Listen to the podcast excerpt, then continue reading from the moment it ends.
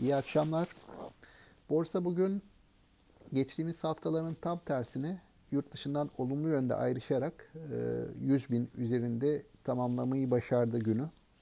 E, endeksler bazında baktığımız zaman genele yayılan bir yükselişten söz etmek bir hayli zor. Bankacılık sektörü özellikle geride kalmaya devam ediyor. E, hisse bazlı endeksi yukarıyı çeken hisselere baktığımızda Aselsan, Ereğli, Tofaş bunlar endeks üzerinde ağırlığı olan hisseler. E, aynı zamanda altın madenciliği hisseleri, Koza Altın, Koza bunlar e, ön plana çıkmış gibi görünüyor bugün. E, yurt dışı taraftaysa şu dakika itibarıyla genelde ABD endekslerinde %1,5 bir civarı eksiler var. Gün boyu Avrupa piyasaları da eksideydi.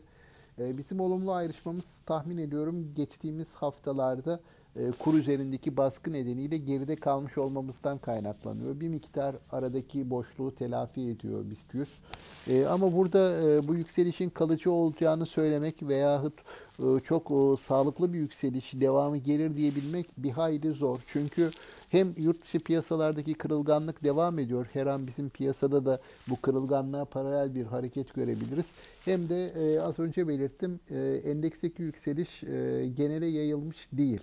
Ee, bunu e, bu sene başından beri görüyoruz aslında.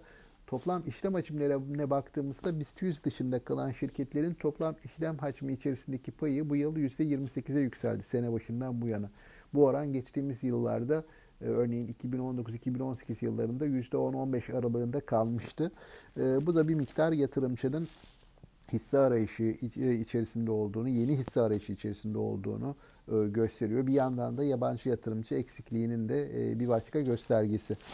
Evet yarın piyasa açılışında muhtemelen ABD piyasalarının kapanışını izleyeceğiz. Eğer bu seviyelerden daha sert bir şekilde düşüşler olursa yarın bizim piyasanın yükselişini sürdürmesi bir miktar güç olabilir. Bunun dışında eğer bu seviyeler korunursa yurt dışında biz yine hafif hafif e, endeks bazında yani %1'in altında artışlarla ve hisse bazlı artışlarla yukarı yönlü hareketimizi sürdürebiliriz.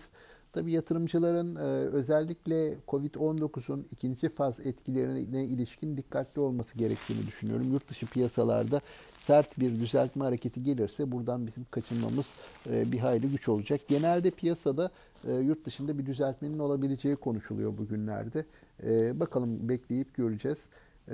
Bugün seans sonrası aktarabileceklerim bunlar. Genel izlenimlerim, piyasaya ilişkin bunlar. Bütün yatırımcılara sağlıklı, bol ve bereketli kazançlı günler diliyorum.